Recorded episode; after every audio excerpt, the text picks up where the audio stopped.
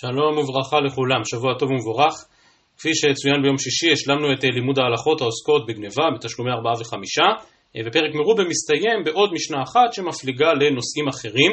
נושאים אחרים במידה כזאת שבתוספות יום טוב כאן, בפרק שלנו, כתב תמהני דזה, משנתנו, היה לו לשנות בריש פרק ו'. המשנה שלנו בדף ע"ט עמוד ב' עוסקת באיסור לגדל בהמה דקה בארץ ישראל ולאיסורים נוספים שקשורים לגידול של בעלי חיים, וסבור התוספות יום טוב שהדבר מתאים כנראה לפרק השישי לאל, פרק הכונס שעוסק בנזקי שן ורגל, שכן גם האיסור לגדל בהמה דקה בארץ ישראל כנראה קשור לחשש שמא אותה בהמה תפלוש לשדות זרים ותזיק אותם כפי שנראה מיד.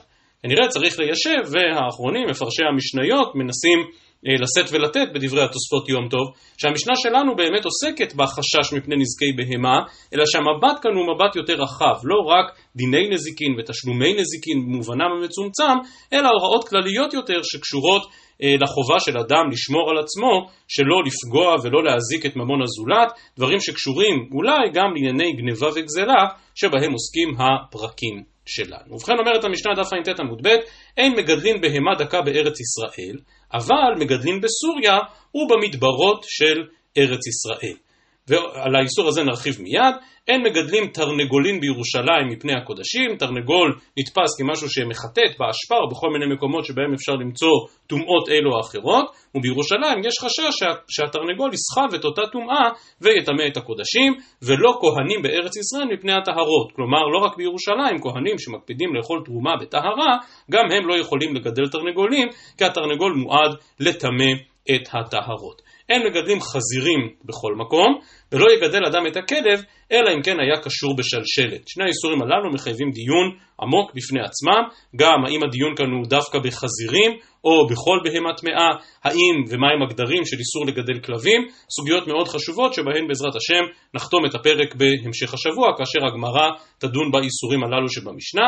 אין פורסים נישובים ליונים, כלומר מלכודות ליונים, אלא אם כן היה רחוק מן היישוב 30 ריס, ולכאורה האיסור הזה, האחרון במשנה, חוזר אל ראשיתה, אל האיסור לגדל בהמה דקה בארץ ישראל, כאשר החשש הוא שמא הבהמה הזאת תזיק ותפגע יסודות של אחרים, וכך גם אותן מלכודות של יונים, שמא ילכדו יונים שאינן שייכות לו ונמצא שבא לידי איסור גזל. אז כאמור סדרה של איסורים במשנה וסדרה של בעלי חיים שאסור לגדל, אנחנו מתמקדים הערב רק במשפט הראשון שבמשנה, האיסור לגדל בהמה דקה בארץ ישראל. אומרת הגמרא תנו רבנן, אין מגדלים בהמה דקה בארץ ישראל, אבל מגדלים בחורשים שבארץ ישראל. ובסוריה אפילו ביישוב, ואין צריך לומר שבחוץ על הארץ. כלומר, יש כאן איסור לגדל בהמה דקה, ברור שמותר לגדל בהמה דקה בחורשים, כלומר, המשנה דיברה על מדברות, הברייתא מדברת על חורשים, כלומר מקומות שאינם מקום יישוב. ובהם באמת אין בעיה לצאת למרעה עם בהמה דקה, בסוריה אפשר להקל יותר, וקל וחומר שבחוץ לארץ. תניא, אידא אכן מגדלים בהמה דקה בארץ ישראל, אבל מגדלים במדבר שביהודה, ובמדבר שבספר עכו. אז את מדבר יהודה כולנו מכירים, ואת עדרי הצאן שמתוארים כבר בשיר השירים, שעולים ויורדים במדבר יהודה. המדבר שבעכו צריך להיות איזשהו אזור בצפון הארץ, אולי עמק זבולון, אולי מקום אחר, שבאמת נתפס כמקום שהוא לא מקום יישוב, ושם מותר לגדל בהמה דקה, ואף על פי שאמרו אין מגדלים בהמה דקה, אבל מגדלים בהמה גסה, לפי שאין גוזרים גזרה על הציבור, אלא אם כן רוב ציבור יכולים לעמוד בה. מה ההבדל בין גזירת בהמה דקה לבהמה גסה? בהמה דקה אפשר להביא מחוץ לארץ, בהמה גסה אי אפשר להביא מחוץ לארץ. כלומר, בהמה דקה בסופו של דבר עומדת בעיקר לאכילה, ולכן אפשר לייבא בשר או בהמות, לעומת בהמה גסה שצריך לגדל אותה באופן קבוע, גם לצורך מסע ועבודה, ולכן לא גזרו שלא לגדל בהמה גסה בארץ ישראל. ואף על פי שאמרו אין מגדלים בהמה דקה, אבל משההו קודם לרגל שלושים יום, וקודם משתה בנו שלושים יום, כלומר מי שיש לו סעודה גדולה, אם זו סעודת הרגל, אם זו איזושהי שמחה משפחתית, מותר לו לגדל בביתו את הצאן, את הבהמה דקה, לקראת אותה שמחה, ובלבד שלא ישהה את האחרונה שלושים יום. והגמרא מסבירה, דסלקא דעתך אמינא די נפק לי רגל, ומכיביזבנה עד השתא הקתי לא מלו לתלותין ימין, לא נימה תלתין מישרא שרי ללשהויה, אלא כיוון דנפק לי רגל, לא מבעי ללשהויה. כלומר, אל תחשוב שאם יש לך שמחה משפחתית או שלקראת הרגל, קיבלת היתר נרחב לשלושים יום. ולכן אם קנית את הבהמה גם ערב הרגל או ערב השמחה, מכאן ואילך יש לך 30 יום. לא. אלא התירו לך 30 יום כדי להיערך לאותה סעודה, אם זה כאמור משתה בנו, אם זה הרגל, אז מותר לקנות בהמה דקה, אבל כאמור הדבר הזה הוא רק פרט אחד יוצא מן הכלל באיסור הזה לגדל בהמה דקה בארץ ישראל. את הברייתא דף פ עמוד א' ואומרת, והטבח לוקח ושוחט, לוקח ושוהה, ובלבד שלא ישהה העגונה שבהן, כלומר העגונה, רש"י כאן מסביר, האחרונה שבהן, שלושים יום. כלומר, לטבח באמת יש היתר נרחב יותר לקנות כמות גדולה של בהמה דקה, אבל שוב, ברור שגם הטבח קונה את זה אך ורק לצורך סעודה ספציפית, וגם כאן לא ישהה אותן יותר מאשר 30 יום. ואם כן, האיסור לגדל בהמה דקה נראה כאיסור מוחלט וחד משמעי, למעט או במקומות שאינם מקומות יישוב, מקומות הספר והמדבר, או כאשר יש איזשהו צורך ספציפי בין של טבח ובין של סעודת מצווה של הרגל או של משתה בנו. והנה שאלו תלמידיו את רבן גמליאל מהו לגדל, אמר להן מותר. שאלו אותו והתנן אין מגדלים, אלא הכי קבר מיני מהו להשהות. האם מותר להשהות בהמה בבית? אמר להן מותר, ובלבד שלא תצא ותראה בעדר, אלא כושרה בקרי המיטה. כלומר, רבן גמליאל אולי לא חולק באופן גורף ואומר מותר לגדל בהמה דקה, אבל אומר מותר לגדל כל עוד היא לא יוצאת החוצה. כל עוד היא קשורה בקרעי המיטה. ונחלקו כאן רש"י והתוספות מה אומר רבן גמליאל. לדעת רש"י, רבן גמליאל אכן חולק על כל דין משנתנו. על כל הגזרה הזאת, על כל התקנה הזאת שלא לגדל בהמה דקה בארץ ישראל, רבן, רבן גמליאל חולק ואומר תגדל אותה, רק תשמור עליה היטב. התוספות לא מוכנים לקבל פירוש כזה בדברי רבן גמליאל, שחולק באופן גורף על כל התקנה, שחולק באופן גורף על כל דין המשנה, ולכן התוספות מפרשים שרבן גמליאל פשוט ממשיך את ההלכה שנתחדשה בברייתא של 30 יום קודם לרגל, 30 יום קודם למשתה בנו, ובא רבן גמליאל ואומר, דע לך שגם באותם 30 ימים אתה צריך לשמור היטב, אתה צריך להקפיד היטב, ולקשור את אותה בהמה בקרעי המיטה, לוודא שהיא לא יוצאת ורואה בעדר, ולוודא שהיא אינה יוצאת ומזיקה במקומות אחרים. אז אם כן האיסור, ועכשיו אפשר לחזור אחורה ולנסות להבין אז באמת מה שורש העניין ומה פשר ההלכה הזאת שלא לגדל בהמה דקה בארץ ישראל? רק הערה אחת נפתח דווקא בפרשת השבוע, הביטוי הזה שמשתמש בו רבן גמליאל, שקושרו לקרעי המיטה, אז התוספות מזכירים כאן את המדרש על זה שקושרים כך את הקורבן, איסרו חג באבותים עד קרנות המזבח. אני אומר שהדברים הם כמובן מנינה של פרשת השבוע שקראנו השבת, כדברים הידועים של הטור בסימן ת"ל בהלכות פסח כמובן, דברי הטור על שבת הגדול, כותב הטור שבת שלפני הפסח קוראים אותו שבת הגדול, והטעם לפי שנעשה בו נס גדול, שפסח מצרים מכחו בעשור, כי דכתיב בעשור לחודש הזה, כפי שקראנו הבוקר, ויקחו להם סלע בית אבות סלע בית. ופסח שיצאו ישראל ממצרים היה ביום ה', כדאית בסדר עולם, ונמצא שאותו קחו בעשור, י' בחודש היה שבת. ולקחו להם כל אחד צא לפסחו וקשר אותו בקרעי מיתתו. ושאלו המצרים למה זה לכם, והשיבו לשוחטו לשם פסח במצוות השם אלינו, והיו שיניהן כהות על ששוחטים את אלוהיהן, ולא היו רשאים לומר להם דבר. על שם אותו הנס קוראים אותו שבת הגדול. היכולת שלנו להצהיר על הזהות המיוחדת שלנו כעם, לקחת את אלילי מצרים ולקשור אותם למיתתנו, לקשור אותם לקרי המיטה. הדבר הזה כשלעצמו היה נס גדול, נס שעל שמו, כך הטור, נקראת גם שבת הגדול, השבת שלפני הפסח. אז כידוע יש גם טעמים נוספים מדוע היא נקראת שבת הגדול, אבל זהו הטעם שבטור, והכל חוזר לאותו עניין של לקשור את הצאן לקרעי המיטה, כפי שאנחנו לומדים בסוגיה שלה. טוב, אז זה רק אה, הקדמה, אבל כאמור לגבי עצם האיסור הזה לגדל בהמה דקה בארץ ישראל, כותב רש"י כאן על משנתנו בדף ע"ט עמוד ב', אומר רש"י, אין מגדלים בהמה דקה בארץ ישראל, משום יישוב ארץ ישראל שמבעיר את השדות. וכל שדות ארץ ישראל, סתמן די ישראל. ומרש"י באמת משתמעות שתי נימות. מצד אחד רש"י פותח ביישוב ארץ ישראל. דהיינו לא רק בעיית גזל והפסד ממוני של פלוני, של אלמוני בעל השדה. מדובר על תפיסה מרחיבה יותר של יישוב הארץ. ומצד שני רש"י מסיים שבארץ ישראל סתם שדות של ישראל. דהיינו שבכל זאת החשש הוא לא מפני פגיעה רחבה ביישוב הארץ, אלא הפגיעה הממונית. בהמה דקה זה באמת, כמו שהגמרא תכף תשתמש בביטוי ליסטים מזוין, זה משהו שהוא קרוב מאוד לפגיעה ולהפסד ולנזק.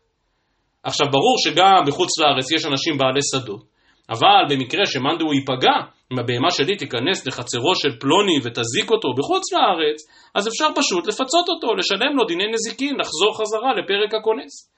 מה שאין כן בארץ ישראל, כאמור, שיש בהפסד גם איזשהו מימד של פגיעה ביישוב הארץ. אז כאמור, שתי הנימות גם יחד, שני הפירושים גם יחד מצויים במשפט קצר ברש"י, ובין הראשונים יש שהדגישו יותר את הצד הזה, ויש שיותר הדגישו את הצד הזה, וכמובן יש לדבר גם נפקא מינה לשני הכיוונים.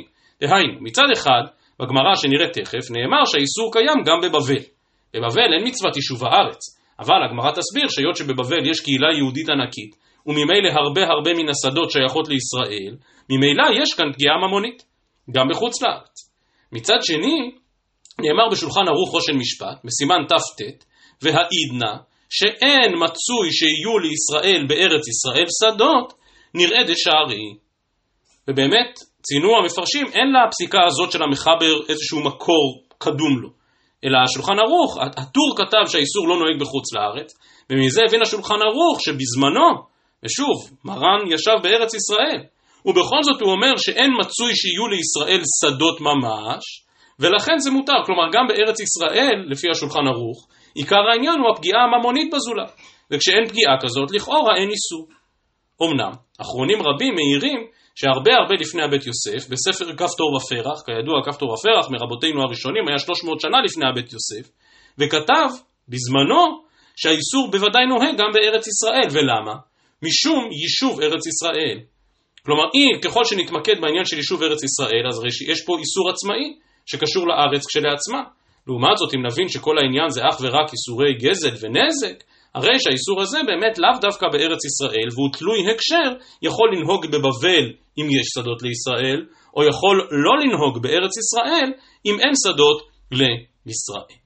פוסקי הדורות האחרונים, מאז שזכינו בחסד השם לשוב לארץ אבותינו, נדרשו לשאלה האם הסעיף הזה בשולחן ערוך באמת עדיין בתוקף, או שאולי כאשר חזרנו לארץ, וברור שיש בה הרבה שדות ששייכים לישראל, ויש חקלאות ישראלית משגשגת, האם קיימת מגבלה כזו או אחרת על גידול בהמה דקה בארץ ישראל. הרב עובדיה ביביע עומר, בחלק חושן משפט, חלק ג' תשובה ז', נוטה לפסוק שאכן האיסור במקומו עומד.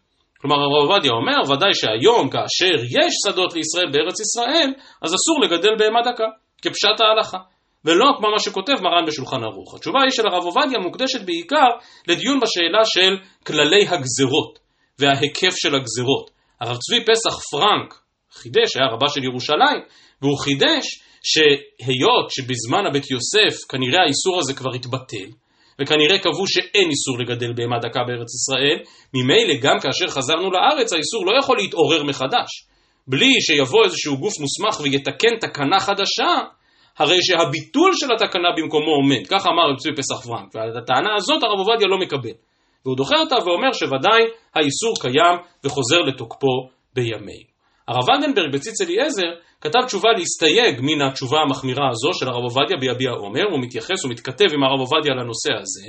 והציץ אליעזר, התשובה שלו מפורסמת בחלק כ' בסימן י"ג, בעצם מתייחס לצורך לקומם חקלאות מודרנית, שכוללת כמובן גם גידול צאן בארץ ישראל, וטוען הציץ אליעזר שתי טענות. כותב הרב ולדנברג כך, והנה לפלא, שלא הבין, כלומר שהרב עובדיה בתשובה של ביביע עומר, לא הביא את דעת הרמה מפנו בתשובותיו. דסביר עלי בכלל להלכה, דהא דאין מגדלים בהמה דקה בארץ ישראל, אנו דווקא בשילוח הרגל. כלומר שאתה באמת נותן לצאן לצאת למרעה איפה שהוא רוצה. אבל במכניס למזונות במקום שמור לא גזרו. דהכי תכבד העבודה ללשכת הטלאים. כלומר הרמה מפנו אומר ומאיפה מביאים טלאים למקדש אם אסור לגדל בהמה דקה בארץ ישראל. על כורחנו, שאם אתה מגדל אותם בתוך הדיר ולא מוציא אותם למרעה, אלא אדרבה, מביא להם אוכל פנימה אל הדיר, אין בזה איסור. זה מעין ההיתר של לקשור בקרי המיטה. ועוד, אמר הרמה מפנו, הביא לגזרה שאין רוב הציבור יכולים לעמוד בה. כותב הציץ אליעזר, הן אמנם כמה מהאחרונים כתבו להשיג על הרמה מפנו בזה, אבל נדמה דכדאי או הרמה מפנו לסמוך עליו בשעת הדחק. ולכן הציץ אליעזר אומר, גם אם צודק הרב עובדיה שהאיסור הזה במקומו עומד, אבל יש לסמוך על הרמה מפנו, שמי שמגדל דיר מסודר ולא מאפשר לצאן לצאת למקומות אחרים, אלא מספק להם את כל צורכם בתוך הדיר, אין בדבר הזה איסור. אבל מוסיף הציץ אליעזר וכותב היתר נוסף. ובכלל נראה לפי עניות דעתי, דביישובים החדשים, שכל עיקר היווסדם מראש, הוא גם על דעת כן שיהיה להם מקור לקיום מגידול בהמה דקה. אם כן יש לומר דבחיי גבנה מותר הגידול אליבא דכולי עלמא, גם על ידי עצמו, אליבא דכולי עלמא גם על ידי עצמו, כלומר לאו דווקא על ידי זה שמסרת אותם לרועה, שזה דיון נפרד כאן בראשונים, דעדתא דהכי נחתו כל המתיישבים שם, ועדתא דהכי קיבלו שטחי האדמה והשדות שמסביב, ומחלו מראש זה לזה על מה שיוכלו ישחיתו בהמות הדקות בשטחי שדותיהם, או הסכימו על התשלום. כלומר אומר הציץ אליעזר, ודומה שזאת ההוראה המקובלת היום, גם במשקים של יראים ושלמים שמגדלים גם צאן. אומר הציץ אליעזר, הדבר הזה מותר, משום שמראש כאשר היה ברור שבונים חברה חקלאית שיש בה גם גידול של צאן, וכולם הסכימו על זה, אז הגזרה הזאת אינה תקפה, וכאמור זאת ההוראה המקובלת גם במשקים של אנשים שמדקדקים במצוות, מגדלים גם צאן, ונכתבו על הנושא הזה לאורך השנים כמה וכמה מאמרים, אני מצרף לשיעור הזה למשל את מאמרו של רב זמן, של רב זמן נחמיה גולדברג זצ"ל בתחומין בכרך י"ז, שמסביר היטב את העניין הזה. ועוד הערה אחת מעניינת, הפרופסור נחום רקובר כתב מאמר מרתק שעוסק בהגנת הסביבה לאור ההלכה. וציטט הרבה הרבה מקורות מתחומים שונים של הגנת הסביבה, בין היתר מצטט גם את הדוגמה מן הסוגיה שלנו, של איסור גידול בהמה דקה, כחלק מהחובה העקרונית לשמור על עולם הטבע. אז בהחלט מחשבה מעניינת, לא קשורה רק לחקלאים או לאלה שמגדלים צאן, אלא בכלל למשמעות של האיסור הזה לגדל בהמה דקה בארץ ישראל. אנחנו ממשיכים. אומרת הגמרא דף פ עמוד א', ומספרת סיפור שלכאורה מאוד מפתיע. תנו רבנן, מעשה בחסיד אחד שהיה גונח מליבו, ושאלו לרופאים ואמרו, אין לו תקנה עד שינק חלב רותח משחרית לשחרית. כלומר, האדם הזה צריך לשתות חלב טרי ישירות מן העז מדי בוקר. והביאו לו עז, וקשרו לו בקרי המיטה, והיה יונק ממנה משחרית לשחרית. לימים נכנסו חבריו לבקרו, כיוון שראו אותה העז קשורה בקרי המיטה, חזרו לאחוריהם ואמרו, ליסטי מזוין בביתו של זה ואנו נכנסים אצלו? ישבו ובדקו, ולא מצאו בו אלא אותו עוון של אותה העז, ואף הוא בשעת מיתתו אמר, יודע אני שאין בי עוון אלא עוון אותה העז, שעברתי על דברי חבריי. טוב, אז יש כמה וכמה שאלות על הסיפור המעניין הזה שבברייתא. ראשית, מי הוא היה אותו חסיד? אז רבים מן המפרשים מעירים שמדובר על רבי יהודה בן בבא, ואם ככה בשעת מיתתו, רבי יהודה בן בבא לא נהרג, לא נפטר מ, על מיתתו מזה שהיה גונח מליבו. רבי יהודה בן בבא הוא מהרוגי מלכות. אז גם הוא בשעת מיתתו אמר שהעוון היחיד היה עוון אותה העז, לגופו של עניין אם הוא כזה חסיד אז באמת למה עובר על דברי חבריו? אולי זה קשור למשפט הקודם ולמחלוקת בין רש"י לתוספות שיכול להיות שדעת רבן גמליאל היא שמותר לגדל בהמה דקה שקשורה לקרעי המיטה כמו שרש"י פירש ואז רבי יהודה בן בבא סומך על דעת רבן גמליאל. ולכן הוא קושר אותה לקרעי המיטה ובכל זאת חבריו לא מקבלים את זה ורואים אה, וממש לא רוצים אפילו לעשות ביקור חולים אם הוא עובר על דברי חבריו במה בדיוק הוא היה חולה, גם בזה דנו פה המפרשים, מה זה בדיוק גונח מליבו ולמה הוא שותה חלב, אבל אני חושב שהשאלה הכי מעניינת ומסקרנת על הברייתא הזאת היא, האומנם אותו אדם שלכאורה היה מצוי ממש באיזושהי מחלת ריאות חמורה במקום של פיקוח נפש, גם אז אסור לגדל בהמה ולקשור אותה לקרי המיטה? אז המאירי כאן מתמודד עם השאלה הזאת וכותב, אף על פי שבמקום פיקוח נפש הותרו האיסורים להתרפא בהם, דבר שנאסר מכוח תקנה, ומחשש פסיידת אחרים, ראוי להחמיר בה יותר. וזו בוודאי עמדה מרחיקת לכת, שהצורך להחמיר בתקנות שכאלה, תקנות שנועדו לשמור על ממון הזולת, הדבר הזה, אומר המאירי, יכול להיות שהוא אפילו דוחה פיקוח נפש. בספר חסידים הולך בדרך הזו של המאירי, וכותב שאומנם פיקוח נפש מתיר כמעט כל איסור שבתורה, אבל החשש כאן היה חשש לחילול השם. כלומר, המצב שבו אדם שמכונה חסיד אחד בעיני הבריות, עובר על תקנת חכמים. ומי שעובר ליד הבית שלו שומע איזושהי כבשה או עז פועה ואומר איך יכול להיות, מה הוא לא יודע שאסור לגדל בהמה דקה? הדבר הזה, אומר הספר חסידים, זה כבר חילול השם. וחילול השם לא דוחה פיקוח נפש, זאת השקפת המאירי ובעל ספר חסידים. המהרש"א כאן, שכמובן לא היו לנגד עיניו דברי המאירי, מתמודד עם אותה קושייה ומציע פתרון יותר פשוט. אומר המהרש"א, ויש לדקדק, מה היה עוון זה כל כך עד שהחזירו המבקרים מלבקרו, כיוון שלא כן אלא משום רפואה. אומר המהרש"א, ואפשר שהיה חולה שאין בו סכנה, ולא היה לו להתיר לעצמו. אה, אם כבר מדובר רק על חולה שאין בו סכנה, בכלל לא עסקינן פה בהלכות פיקוח נפש. ואז עם כל הכבוד לחולה שאין בו סכנה, אסור לך לעבור על תקנת חז"ל. בדף על הדף ראיתי כאן שציינו לו עוד הרבה הרבה מקורות בנושא הזה של האם היה כאן פיקוח נפש והמעשה באותו חסיד. הזכירו שם פלפול מופלא, אני מודה שלא הכרתי, של האבני נזר. אה, ומי שמכיר קצת את הסגנון של האבני נזר, של פלפלני פולין בוודאי אי אפשר שלא להתפעל. אה, אומר אבני נזר, אמנם אמרו חז"ל שניתנה רשות לרופא לרפא, אבל לא בטוח שניתנה רשות לחולה להתרפא. ולכן אם היה בא רופא לשאול האם מותר לו לחלל שבת או לעבור איסור לצורך פיקוח נפש, היו אומרים לו שכן. אבל החולה להחזיק עז בביתו, זה לא בהכרח הותר. טוב, אז שוב, לא חייבים להסכים, אבל קשה שלא להתפעל מכל מיני רעיונות מפולפלים שכאלה. אז כך באמת ראיתי שם בשמו של האבני נזר, אבל כאמור עצם השאלה של דיני פיקוח נפש מפורשת כבר בראשונים, מפורשת כבר בדברי המאירי. ולא רק אותו חסיד, ואולי גם רבן גמליאל הבינו שהאיסור הזה הוא לא איסור חד משמעי, אלא ממשיכה הגמרא ואומרת, נ"פ עמוד א' באמצע העמוד, אמר רבי ישמעאל, ממעלי בתים שבגליל העליון היו בית אבא, ומפני מה חרבו, שהיו מרעין בחורשים, ודנין דיני ממונות ביחיד. טוב, אז כמובן אמרו חכמים שלא לדון דיני ממונות ביחיד, למרות שבמצבים מסוימים זה אפשרי, זה לא נכון, זה לא ראוי דיני ממונות בשלושה, אבל חרבו גם מפני שהיו מרעין בחורשים. ואף על פי שהיו להם חורשים סמוך לבתיהם, והרי בחורשים מותר, כמו שראינו מקודם. בכל מיני אזורי מדבר וספר, מותר לגדל שם בהמות. ואומר רבי ישמעאל, אף על פי שהיו להם חורשים, שדה קטנה הייתה ומעבירים דרך עליה. עצם זה שהיו עוברים אפילו על שדה אחת של פלוני, ומטבע הדברים מדי פעם הצאן, הבהמה דקה, עלולים לפגוע באותו שדה. על הדבר הזה כשלעצמו חרבו בעלי בתים שבגליל העליון, כך דבריו של רבי ישמעאל, אז מצד אחד הוא מותח עליהם ביקורת, אבל מצד שני שוב גם כאן רואים שהיה כנראה איזשהו מנהג שבכל זאת מגדלים גם בהמה דקה.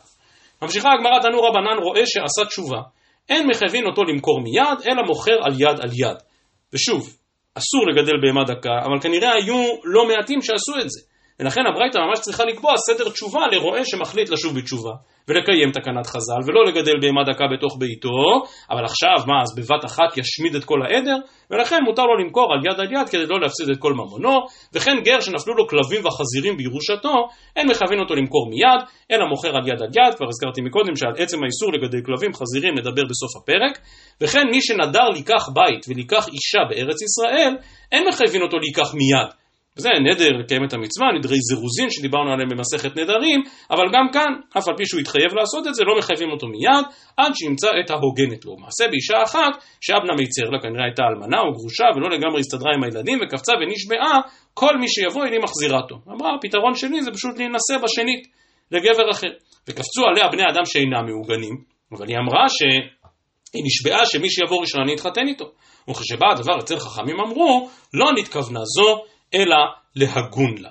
כלומר, ברור שאפשר לפרש את הנדר שלה, את השבועה שלה, במובן זה שדווקא מי שראוי לה, באמת היא תתחתן איתו, ושוב, במסגרת נדרי זירוזין וכל מיני שבועות שכאלה, הכל הולך אחר כוונתו מלכתחילה. ממשיכה הגמרא ואומרת כשם שאמרו, אין מגדלים בהמה דקה, כך אמרו אין מגדלים חיה דקה, כלומר לא רק צאן, אלא גם חיה דקה, צבי וכדומה, כל הדברים הללו, גם הם עלולים להזיק שדות של אחרים, ולכן גם אותם אסור לגדל. רבי ישמעאל אומר, מגדלים כלבים כופרים, כלומר כלבים כפריים וחתולים, וקופין וחולדות צנעים, מפני שעשויים לנקר את הבית. אז חתולים, קופין זה כנראה לא קוף ממש, אלא כל מיני סוגים של מכרסמים למיניהם, שעשויים לנקר את הבית, וכך היה מקובל מימים ימימה, אדם שחלילה סובל מעכברים בבית, מביא כמה חתולים, או איזשהו בעל חיים דומה, אה, והם, הטבע עושה את שלו, והחתולים הם אלה שתופסים את העכברים. לגבי אותם כלבים כופרים שנזכרים כאן, אז רש"י מזכיר, מזכיר שני פירושים הפוכים. פירוש אחד, שאומר רש"י שהכלבים הכופרים הכוונה שהם באמת כלבים קטנים, כלבים שוודאי לא יכולים לפגוע ולא יכולים להזיק אה, לבני אדם, אלא רק אה, צדים מכרסמים קטנים. לחילופין אומר רש"י שמדובר על כלבי ציד, שגם הם, הם כנראה לא מסוכנים לאדם, אף על פי שהם כלבי ציד, כי הם מאולפים באמת לתפוס אה, בעלי חיים אחרים, אבל לא לפגוע באדם, והדבר הזה קשור כאמור לאיסור הכללי לגדל כלבים, כאמור עוד נגיע אליו בהמשך, ה, אה, בהמשך הפרק לקראת סיומו של הפרק. הגמרא מבררת רק מהן אותן חולדות צנעים שבברייתא, אמר רב יהודה שרצה חרצה ואיכא דאמרי חרזה דקתינא שקה ורעיה בני ורדי, ומאי שרצה דמיתתי שקה. בקיצור, מילים ארמיות שאפילו אני מתקשה להגות. אה, רש"י וטוסות כאן דנים בפרשנות המדויקת, אבל השורה התחתונה היא שברור שמדובר על איזשהו בעל חיים, אה, כנראה דמוי אה, נמייה, או דמוי סנאי או משהו כזה, כאשר ה... Uh, כאשר הייעוד שלו מאוד ברור, כמו שהזכרתי מקודם, בעלי חיים שכל תפקידם לבער ולסלק את המכרסמים הקטנים שיש בתוך הבית.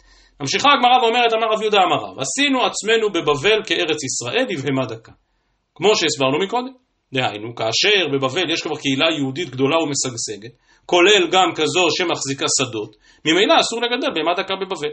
אז נכון שיישוב, מצוות יישוב ארץ ישראל כמובן לא נוהגת בבבל, אבל החשש מפגיעה במקום הזולת, בוודאי, בממון הזולת בוודאי קיים. ולכן האיסור נוהג גם בבבל. אחרי שחידש, אמר לרב עדה ברהבה לרב הונא, אחרי שרב יהודה בשם רב מחדש איסור כזה, שואל רב עדה ברהבה את רב הונא דידך מה? מה לא שמעת שאסור לגדל בהמה דקה בבבל? אז למה אתה מגדל בהמה דקה? אמר לי דידן קמינתי לרחובה. כלומר, רעייתי, ששמה חובה, היא שומרת על הכבשים, נכון? יש לנו כמה עיזים בחצר, אבל הן עיזים שמורות.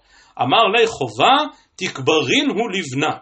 ובאמת, מכוח הקללה הזאת, כולה שני דרבד אברה הווה, לא יקיים זרעה לרב הונא מחובה.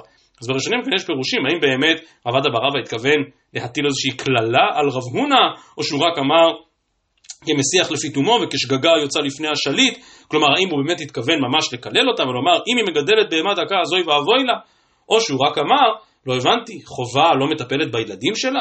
מה, יקברו את הילדים שלה כי כל היום עסוקה בכבשים? זה לא יכול להיות. ברור שהיא נמצאת חלק מן הזמן עם ילדיה, ואז מי שומר על הכבשים, וכאמור זה היה רק כשגגה יוצא, יוצא, יוצא מלפני השליט, תראו כאן את הפירושים ברש"י ובתוספות. איכא דאמרי אמר אבונה אמר רב, עשינו עצמנו בבבל כארץ ישראל לבהמה דקה, מחיית הרב לבבל. כלומר, החידוש הוא לא חידוש של רב יהודה בשם רב, אלא של תלמידיו של רב הבינו שמרגע שהגיע רב לבבל ובאמת ייסד שם ישיבה גדולה וקהילה גדולה, אז אסור לגדל שם בהמה דקה, כך פשט הגמרא, אם כי התוספות מציעים גם פירוש אחר שאומר שרב כאשר ירד מארץ ישראל לבבל אמר בבבל, בבבל עוד מימי גלות בית ראשון אנחנו רואים אותה כארץ ישראל העניינים הללו בגלל הקהילה היהודית הגדולה שנמצאת במקום. ומתוך האיסור הזה, להחזיק או לא להחזיק בעלי חיים שונים ומשונים, מספרת הגמרא סיפור נוסף, פסק הלכה נוסף של רב לגבי האיסור לגדל חתול, כנראה מדובר על חתול גדול ואימתני שממש יכול להגיע עד כדי פגיעה בנפש, אבל לפני שאנחנו מגיעים לסיפור על החתול, לפעמים רק ההקדמה וסיפור המעשה, גם ממנו אפשר ללמוד הרבה. ויש כאן שתי נקודות בסיפור המעשה. אומרת הגמרא דף פ עמוד א' למטה, רב ושמואל ורב אסי, יקלעו לבי שבוע הבן, ואמר לה לוי ישוע הבן, כלומר הגיעו לאיזושהי סעודת מצווה, מיד נסביר, רב לא עיל קמא דשמואל, כלומר רב לא הסכים להיכנס בדלת לפני שמואל, רצה לכבד אותו. שמואל לא עיל קמא דרב אסי, כי רב אסי היה מבוגר משמואל, ולכן שמואל לא נכנס לפניו. רב אסי לא הסכים להתכנס לפני רב, כי רב אסי הוא תלמיד של רב. אז נהיה פה מין אה, מעגל קסמים שאף אחד לא יכול להיכנס, כי שמואל לא נכנס לפני רב, סליחה, כי רב לא נכנס לפני שמואל, ושמואל לא לפני רב אסי, ורב אסי לא לפני רב, ועומדים כולם בחוץ. אמרי, מה נטרח טוב, ובסוף צריך להשאיר מישהו בחוץ כדי שניכנס, ולכן נטרח שמואל, נגיד לשמואל להמתין רגע בחוץ, ואז ייכנסו רב ורב אסי, ופה הסדר ברור שרב נכנס ראשון ורב אסי שני, ואחר כך שמואל יוכל להיכנס. אומרת הגמרא, למה בחרת דווקא את שמואל ונטרח רב או רב אסי? הרי סוף כל סוף אתה באמת קצת מעמיד את שמואל בצד. אומרת הגמרא, כי באמת ברור שרב הוא זה שצריך היה להיכנס ראשון, רב מילתא בעלמא הוא דעבד לשמואל, משום מה הוא מעשה דלתיי אדברי רב עלי. כלומר, בעצם היה ברור לכולם שרב הוא אמר הדאתרא, שרב הוא הסמכות הבכירה והוא זה שצריך להיכנס ראשון, אלא שמכוח הגמרא במסכת שבת, שמספרת שפעם רב לא הרגיש טוב ובא שמואל לעשות לו איזושהי רפואה, אבל הרפואה הזאת מאוד הכאיבה לרב, ורב דיבר בצורה לא יפה לשמואל, אז רב קיבל על עצמו מאותו מעשה ואילך לכבד את שמואל יותר.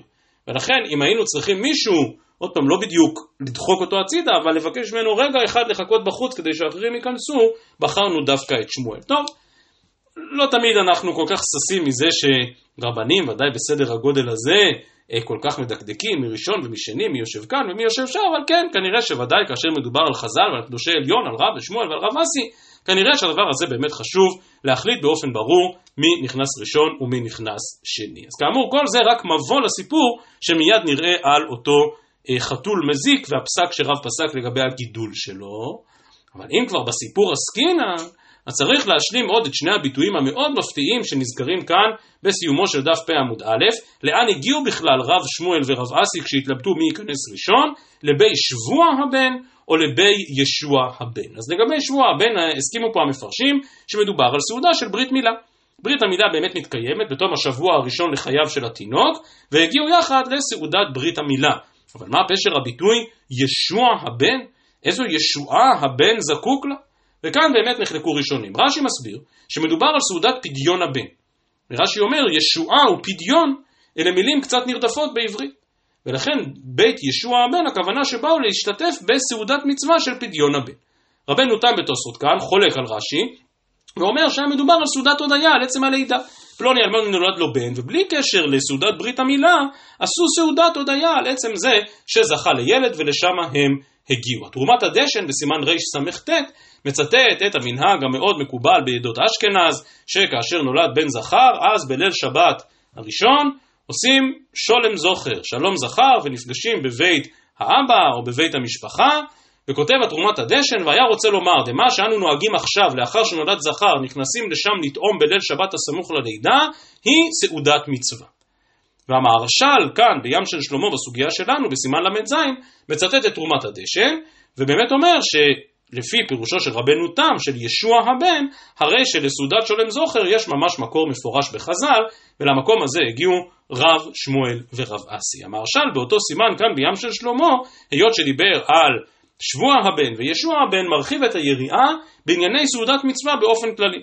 וזה קטע מאוד, אני חושב שהוא יחסית מפורסם במהרש"ל, שבאמת מדבר על האם סעודת ברית מילה היא סעודת מצווה, סעודת פדיון הבן האם היא סעודת מצווה, שולם זוכר האם זה סעודת מצווה, וממשיך המהרש"ל ודן, למשל בר מצווה. סימן טוב ומזל טוב, בן הגיע לגיל 13, בת הגיע לגיל 12, עושים חגיגה, האם הדבר הזה יש לו גדר של סעודת מצווה או אין לו גדר של סעודת מצווה.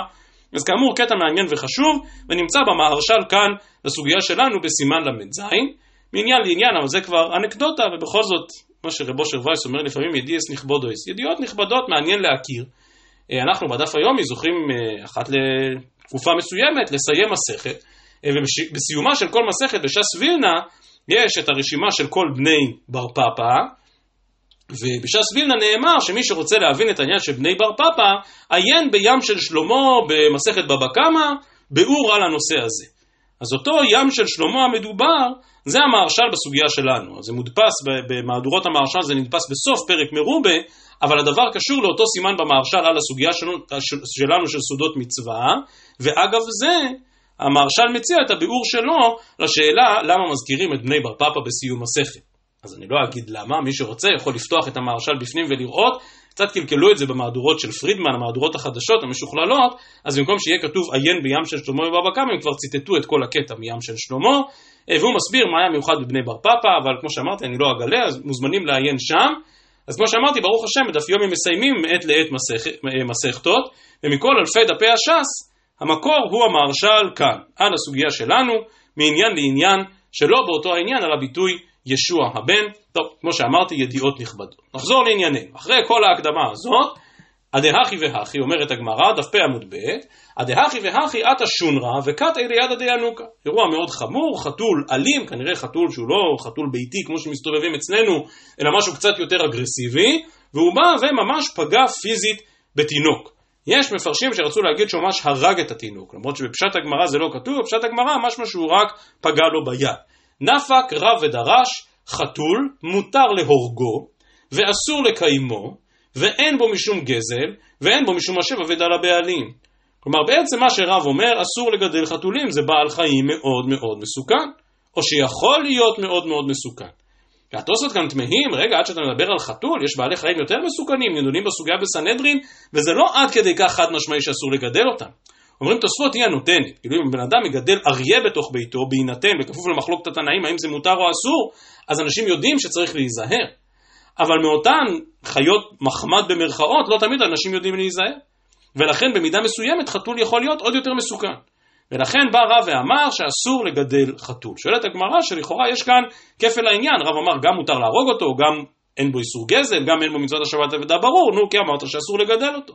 אומרת הגמרא, וכן ודא אמרת מותר להורגו, מה אם מיעוטו אסור לקיימו? הרי ברור שאסור לקיימו, הרי מותר להרוג אותו. אומרת הגמרא, לא, מה עוד דתימה מותר להורגו, אבל איסור עליקה. כלומר, מי שראה חתול מותר לו להרוג אותו, אבל עד שיבוא מישהו ויהרוג את החתול שלך, מותר לך בינתיים לגדל אותו. כמה שמלן, שמותר להורגו, אבל אסור, שלא רק שמותר להורגו, אלא גם לבעלים אסור לקיימו. אמרי וכיוון דאמרת אין בו משום גזל, מאי ניאותו אין בו משום אשר אבדה לבעלים. הרי מותר לך להדיה לגזול אותו מן הבית, אז ברור שאין בו מצוות השבת אבדה. אמר אבינה לאורו, כלומר אפילו אם מצאת חתול מת, אתה לא חייב אפילו את העור שלו להחזיר לבעלים. טוב, אז כאמור האיסור הזה לגדל חתול מאוד מאוד קרוב לאיסור לגדל כלב, חושב שזו כבר פעם שלישית שאני אומר הערב, אני פשוט לא יכול להרחיב בזה עכשיו, ונגיע לסוגיית הגמרא על הנושא הזה של גידול כלבים או חתולים או בעלי חיים שמצד אחד הם בעלי חיים ביתיים, אבל מצד שני יכולים להיות מאוד מסוכנים. מי טבעי, רבי שמעון בן אלעזר אומר, מגדלים כלבים כופרים וחתולים, קופים חולדות וסנאים, מפני שעשויים לנקר את הבית, כמו שראינו מקודם. אז מפורש כאן על חתולים.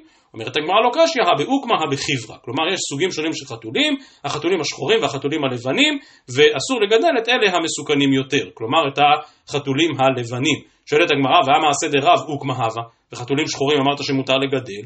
עונה הגמרא, הטם אוקמה בר חיברה הווה. החתול עצמו אולי היה שחור, אבל הוא היה מזן החתולים הלבנים. שואלת הגמרא, והמי בעיה באה לרבינה, דבאי רבינה, אוקמה בר חיברה מהו. כלומר, האם באמת בדבר כזה יש איסור או אין איסור?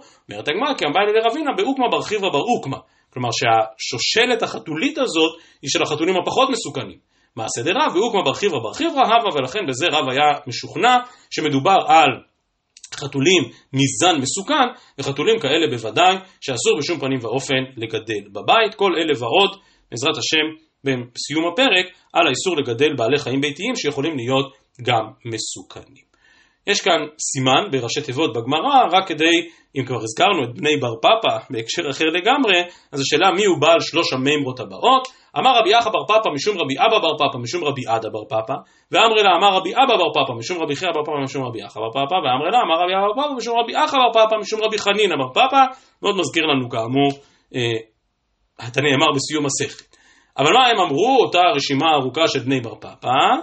שלוש הלכות שלא קשורות ישירות למה שדיברנו, אלא בעקיפין, מתריעין על החיכוך בשבת, ודלת הננעלת לא במהרה תיפתח, והלוקח בית בארץ ישראל, כותבים עליו עונו ואפילו בשבת. מתריעין על החיכוך, הגמרא תסביר שהחיכוך הכוונה איזשהו סוג של מגפת שכין שמתפרצת, ועל הדבר הזה מתריעין בשבת. לדעת רש"י, כאשר נאמר כאן שמתריעים, הכוונה שממש מותר לתקוע בשופרות בשבת כחלק מן התפילה, התוספות אומרים לא התראה בשופרות אלא התראה בתפילה, אבל ככה או ככה אם חלילה מתפרצת איזושהי מגפת שכין שכזאת, מותר להתפלל ולזעוק על כך בשבת. דלת הננעלת לא במהרה תיפתח, הכוונה שצריך לדעת לנצל הזדמנות. ואם אדם נפתחה לו איזושהי דלת אבל הוא לא היה מספיק זריז להיכנס בה, אז הדלת לא במהרה תיפתח, כמו שבהמשך הגמרא תסביר, מדובר על משהו שקשור למשרות ואפילו משרות תורניות. הייתה לאדם איזושהי הזדמנות לעלות לגדולה, לקבל שמיכת חכמים, להתמנות לאיזשהו תפקיד, וההזדמנות הזו הוחמצה, מאוד יכול להיות שיהיה לו קשה לקבל הזדמנות פעם נוספת, והלוקח בית לארץ ישראל, כותבים עליו עונו ואפילו בשבת, כמו שהגמרא מיד תסביר, המהר"ץ חיות כאן באמת אומר ששלושת הנושאים הללו הם בעצם מעניין אחד, נכתב בצידו לדעתי שלושה עניינים הן מסגנון אחד, בא להורות שמזדמן לאדם שעה מוכשרת, לא יעביר הזמן בבטלה, רק יעשה כל ההשתדלות המועילה, כי לא במהרה יזדמן לו. אז באמת בחודשי המלחמה שאנחנו מצויים בהם, מדובר הרבה על הצורך הגדול להבין את גודל השעה. להבין באיזה סיטואציה אתה נמצא, להיות מחובר למה שמתחולל, כדי לא להחמיץ את ההזדמנות. כך מסביר המערץ חיות את הצד השווה לשלוש המימרות הללו. והגמרא מסבירה, מטרין על החיכוך בשבת, מי טבעי, ושאר פורענויות המתרגשות ובאות על הציבור, כגון חיכוך, חגב, זבוב, צירה ויתוש, שילוח נחשים ועקרבים, לא היו מתריעים, כלומר אין יותר להתריע עליהם בשבת, אלא לכל היותר צועקים. אומרת הגמרא, לא קשיא, כאן בלח, כאן ביבש, דאמר רבי יהושע בן לוי, שכין שהביא הקדוש ברוך הוא על המצרים, לח מבחוץ ויבש בפנים, שנאמר ויהי שכין אבעבועות, פורח באדם ובבהמה, ושכין שכזה, עליו בוודאי חובה גמורה, לא רק לצעוק, אלא גם להתריע. אז לפי רש"י, ומפורש כאן מטרין על החיכוך בשבת, אם כי הרמב"ם בהלכות העניות מבין שלא מדובר פה על אה, משהו שקשור בהכרח להלכות שבת, אלא על השאלה הכללית על מה צריך להתריע ועל מה צריך לזעוק בציבור, וכאמור אותו שכין לך מסוכן באופן מיוחד. ממשיכה הגמרא ואומרת, ודלת הננעלת לא במהרה תיפתח, מה היא? מר זוטרא אמר שמיכה. כלומר, אם היה למישהו הזדמנות, כמו שאמרתי, לקבל שמיכת חכמים ופספס אותה, יכול להיות שלא תהיה לו הזדמנות אחרת. רבשי אמר, כל המרעים לו, אדם שפושט את הרגל, שעסקיו מתמוטטים, לא במהרה מטיבים לו. רבח המדיפתי אמר, לעולם אין מטיבים לו. כלומר, אין לו סיכוי, זה אבון. אבל אומרת הגמרא, לא, לא, רב אחא מדיפתי באמת מרחיק לכת, ולא היא, רב אחא מדיפתי מילתא דנפשי הוא דאמר, כי רב אחא מדיפתי באמת קרה דבר כזה, כמו שמציינים כאן המפרשים, שרב אחא מדיפתי באמת הייתה לו איזושהי הזדמנות להתמנות לאיזשהו תפקיד, ומישהו התמנה ראש ישיבה במקומו, ולכן ולעולם יותר ההזדמנות הזאת לא חזרה. אבל הגישה הזאת של רב דיפתי שאומרת, ש, של, של רב דיפתי, אלא של רב אחא מדיפתי, שאומר לעולם לא תהיה לך הזדמנות שנייה, לעולם לא יהיה סיכוי לקבל את זה פעם נוספת, את זה הגמרא לא מוכנה לקבל. ונקודה אחרונה, הלוקח בית בארץ ישראל, כותבים עליו עונו, כלומר כותבים את שטר המכר, אפילו בשבת. שואלת הגמרא בשבת סלקא דתך, מותר לחלל שבת באיסור דאורייתא בכתיבת שטר מכר כדי לקנות בית בארץ ישראל? אלא כדאמר רבא התם אומר לנוכרי ועושה. החינמי אומר לנוכרי ועושה. לא, אין היתר ממש לחלל שבת באיסור דאורייתא של כתיבה, אלא רק באיסור דרבנן של אמירה לעכו"ם. והגמרא מסבירה, ואף על גב דאמירה לנוכרי שבות היא, משום יישוב ארץ ישראל לא גזרו בי רבנן. כלומר, איסור דרבנן בהחלט התירו לשם גאולת בית בארץ ישראל. אז התוספות כאן מעריכים הרבה, התוספות שמתחיל בדף פ עמוד ב' ועובר לדף פא, התוספות מעריכים הרבה לדון האם בכל מצווה הותר לומר לנוכרי לעבור איסור תורה אה, כלומר לבקש מנוכרי שיעשה פעולה שאסורה מדאורייתא לצורך אותה מצווה, או שדווקא מצוות יישוב ארץ ישראל שהיא מצווה מיוחדת, דווקא לצורך הדבר הזה התירו, כאשר למדנו את הסוגיה המקבילה בגיטין בדף ח', שגם היא מזכירה את המימרה הזאת, כותבים עליו עונו אפילו בשבת, שלחתי כבר אז דף מקורות ארוך שעוסק בנושא הזה של איסורי תורה ואיסורי דה רבנן, לשם גאולת קרקעות בארץ ישראל, מוזמנים לדפדף ולעיין שם. אגב, התוספות כאן, אה, אגב כל הדיון שלהם בכל הנושא הזה של איזו מצווה מותר לחלל את השבת על ידי ישראל או על ידי נוכרי, אז התוספות כאן מעירים הערה חשובה לגבי, חל... לגבי חילול שבת לצורך המצווה של טיפול במת, של טיפול בנפטר.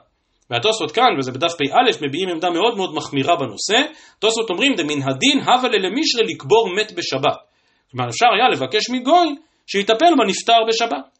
אלא לפי שהוא מכוער ומגונה ומתבייש שנקבר בשבת שנעשה באיסור שבת אפילו על ידי נוכרי. לצערנו בחודשים האחרונים נדרשנו פעמים רבות לשאלה הזו של הטיפול בנופלים בשבת. אין כאן המקום לדבר על נושאים כאלה בציבור גדול, אבל חשוב לזכור את דברי התוספות הללו, שאל מול החובה המוחלטת של כבוד המת וכבוד משפחתו, הרי שלחלל את השבת לצורך הנפטר, גם זו לדעת התוספות, שוב, בנסיבות מסוימות, כאשר אין בדבר היתר, ואני לא, לא רוצה להאריך בזה כאן, אבל לדעת שגם הדבר הזה הוא דבר מאוד בעייתי, שמכוער ומגונה ומתבייש, שנקבר בשבת, או שמחללים את השבת עבורו. ושוב, אני אה, מגלה טפח, מכסה טפחיים, כי זה נושא שיש לדבר עליו המון, אבל לא כאן, לא זו המסגרת המתאימה, בעזרת השם שנעסוק בסוגיות יותר משמחות, אה, אבל גם לדבר הזה, אה, אנחנו כרבנות צבאית, וגם אני באופן אישי, נדרשנו פעמים רבות. הגמרא מסיימת, באמת בממרה יותר חיובית, אמר רבי שמואל בר נחמני, אמר רבי יונתן, הלוקח עיר בארץ ישראל, כופין אותו לקח לדרך מארבע רוחותיה, משום יישוב ארץ ישראל. אז פתחנו ביישוב ארץ ישראל ובאיסור לגדל בהמה דקה, ובו אנחנו גם מסיימים על הצורך שעיר בארץ ישראל תהיה עיר פתוחה, עיר שאפשר להגיע אליה מכל מקום, כותב כאן המאירי, כדי להפליג ביישובה, שיהיו יכולים בכל העיירות שבה לחזור ולבוא לשם מכל צד. כך דרכן של ארץ ישראל, שהן מזמינות, שהן מאפשרות כניסה לכל אחד, שהן אומרות שבאמת יש בהן מקום לכולם ולכל אחד שמגיע מכל כיוון, וכל זה כדי להרבות, בעזרת השם, ביישוב ארצנו הקדושה. שבוע טוב ומבורך לכולם.